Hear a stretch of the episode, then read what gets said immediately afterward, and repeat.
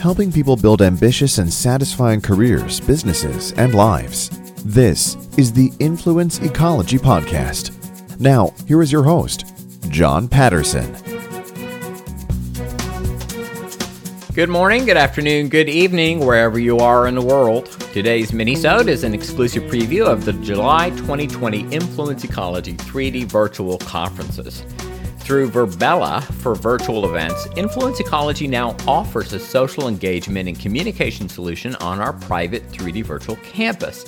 It transforms a real-time campus into an unforgettable, fully immersive experience. Our private virtual campus is designed to promote real social interaction, engagement, and collaboration with speakers, attendees, faculty, sponsors, and campus partners. Today, we hear one of our 40 featured conference experts share how they build potent transactions that produce better outcomes. As we teach it, the principle of personality and transactional behavior allows each of us to exploit our unique perspective. From a combination of their worldview and expertise, each conference speaker will reveal their specialized strategies and tactics that you can apply to your own business or profession. Our mid-year conferences are July 12th through 14th in the U.S. Central Standard Time and July 26th to the 28th Australian Western Standard Time. Our 3D virtual campus allows you to meet today's guests, other experts, and participants 24 hours a day from both conferences and in any country. Here's the interview. Marika, welcome to the Influence Ecology Podcast. It's great to have you here. Great to be here. Very good. Well, tell us your name, where you live, and a little bit about what you do. Sure. I'm Marika Meertens. I live in Boulder, Colorado, where I've also grown up. And I work at Western Digital, which is a company that builds hard drives for the cloud. And in particular, I lead high-impact initiatives to improve our firmware integration environment with the aim to release high-quality products on time. On time. That's fantastic. And is there anything that we should know about your profession or your specialization? I think for this Influence Ecology environment, it's notable that I'm in a big corporate environment with hundreds of firmware engineers all checking in code to a common code base to release one product, which hundreds of other engineers and other functional areas who are building like the hardware or working on other functional components of a hard drive are all coordinating that effort to release one big product. That's a little bit of a different environment than some of the other smaller startups or entrepreneurial enterprises that some of the other Influence Ecology members are in. So some of my focus on the talk will be on taking a more corporate enterprise perspective on the value of storytelling. Great. Good. Well, there's a few things. So you just said the topic that you're going to be speaking on, which is storytelling, right? Yeah.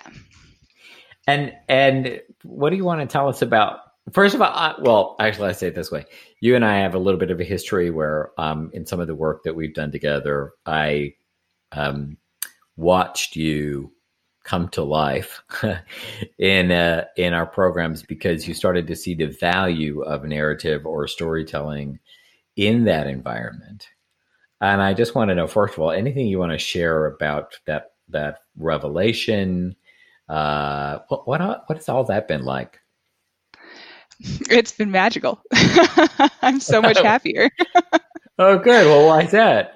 I'm so much happier, and I feel like I understand my place in the environment and what value I can bring that's a little different than especially most engineers, because we're not taught storytelling in engineering school. We're taught how to do ideas and processes and metrics and standards, but we kind of have to figure out the storytelling part on our own. What I really like about storytelling is how to use it to solve problems. I am an engineer. I'm a performer, and I am an engineer performer. So I use the performer skills to solve problems, just like an engineer would solve problems. But while most engineers would I cook up ideas too, of course, and processes, just like anybody else, but we do it in our own domains. But some engineers would do more of focus on ideas to solve technical solutions or processes to solve a particular process breakdown, something like that. I've been discovering the power of using narratives to solve specific breakdowns that actually allow us to release a product on time. So it's a crucial part of not just engineering, but also a business environment and releasing a product. Any examples of what you just talked about? The component of narrative in the environment, as we're talking about in this conference, it's not just narratives to solve specific breakdowns, but actually when you're architecting the environment, including narrative in the environment, is that it makes it so that the transactions move smoothly. As once you embark on the transaction, everything will go a little smoother. You'll experience fewer breakdowns, and you can keep people in alignment along the way. And it's fairly straightforward in my mind. You just have to remember to think about the narrative. But it's as simple as starting an email with, "Hi, I'm working on this project that is relevant to our product in this larger way. Here's our overall mission. It can be quick, a couple sentences, but here's the overall context of why I'm reaching out to you. Here's why I think you might be in a particular role that you might be well suited to be helping me. Here's what I'm trying to get done. May I ask for your assistance with that?" And there's some narrative there that is not just a narrative in the email, but it involves understanding the narrative in the environment. It's not a narrative to fix a specific breakdown, but it's getting ahead of the breakdowns and saying, here's the overall context of what I understand is going on. And now that whole interaction is going much smoother. You'll probably get more compliance. You'll probably get more help from everybody. Probably get more people enlisted in the project you're trying to do. Yeah. And that's a big difference from sending an email to somebody blindly and saying, hey, do you have the data on the such and such? There's no narrative there, and you're going to end up encountering some breakdowns. It kind of reminds me of of storytelling. You know, in classic storytelling, there's three acts, and you know, if you know certain movies, you know, there's the big battle, or the, you know, you kind of know where you are in a story. If I go and see a movie, I know that somewhere near the end, the movie's going to resolve.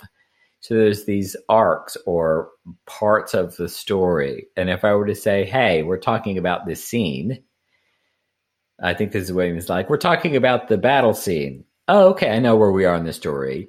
Is that kind of what you mean? That is what I mean. And some people that you're going to be transacting with were not a part of the screenwriting process. So they may not even know there's a battle scene. So before you just email somebody out of the blue and ask them for a sword, you might want to let them know that you're working on a movie. And in this movie, in the middle, there's a battle scene. And that's, I heard, great. You're the sword guy. Would you be able to help me out? There's a big difference in that between sending an email and saying, hey, you got a sword? I need it by Tuesday. Yeah. And in that scenario, the environment already has the ideas, the frameworks. There's processes for getting a sword. You probably submitted the correct sword request process form. And there's already metrics and standards for good swords and how to incorporate swords in movies. So we've constructed most of the environment, the piece now, to actually get this whole transaction moving smoothly and underway and to make it successful and on time. The piece that's missing is the narratives. So it's important, as you've proposed, when constructing a consequential environment, that you consider the narrative from the beginning, not just as a Band-Aid when the breakdowns show up. So your talk is titled Telling Powerful Stories. And do you want to give us any teasers about what you're thinking about sharing? Any ideas you want to share with us? I think I'm going to be using some music metaphors to kind of drive the point home and make it feel a little more relatable and visceral, because there's something about music that's more biological. Every culture around the world, across time and history, they've all incorporated music into their cultures. That's and great. I think it speaks to us in a way that's maybe a little more accessible and meaningful than firmware engineering for everybody. So, I won't be focusing too much on firmware engineering, but the metaphor will still land. That's great. All right, good. So why does narrative matter in terms of transactions or consequential environments? Why would you say that it matters? In your own words. I think there's two reasons that narrative matters. One is to solve problems and get things done. I do actually think that transactions are more effective and move smoother and finish promptly and at the standards you set if you include narrative. So that's one, is just you get what you are intending. Mm. At a bigger level, I think narrative is the key to getting, kind of creating meaning in life. I think sometimes you can be participating in something and it doesn't really have any meaning until you apply the narrative. And then once there is some narrative there and you understand how you fit in and where the work you're doing fits in into the larger context, even with friends and family, it doesn't have to be an enterprise. But if you can create some narrative around where we are in time and space and with the people we're with, then that's where the meaning comes from. And then that's kind of where you get the purpose and richness in life. That's great.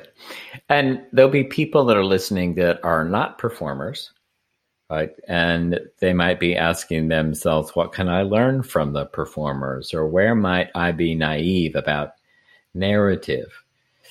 From your perspective, where do you think most people are naive about narrative and its importance in transactions? I think there's possibility that people may be naive to the possibility that the missing narrative is what's missing and what's causing a breakdown. So in a moment where somebody's experiencing some agitation that something's not going the way they wanted, or they're experiencing disappointment, there's an innate desire to want to solve that problem and probably go to some of your home-based tools, like add a process, add an idea, add some standards. And I want to open up the possibility that perhaps a narrative is what's missing. And I don't think you have to be particularly good at narratives to apply some narrative. It's simple as, especially if we're talking about something as simple as an email where it's, oh yeah, where are we? And what are we doing?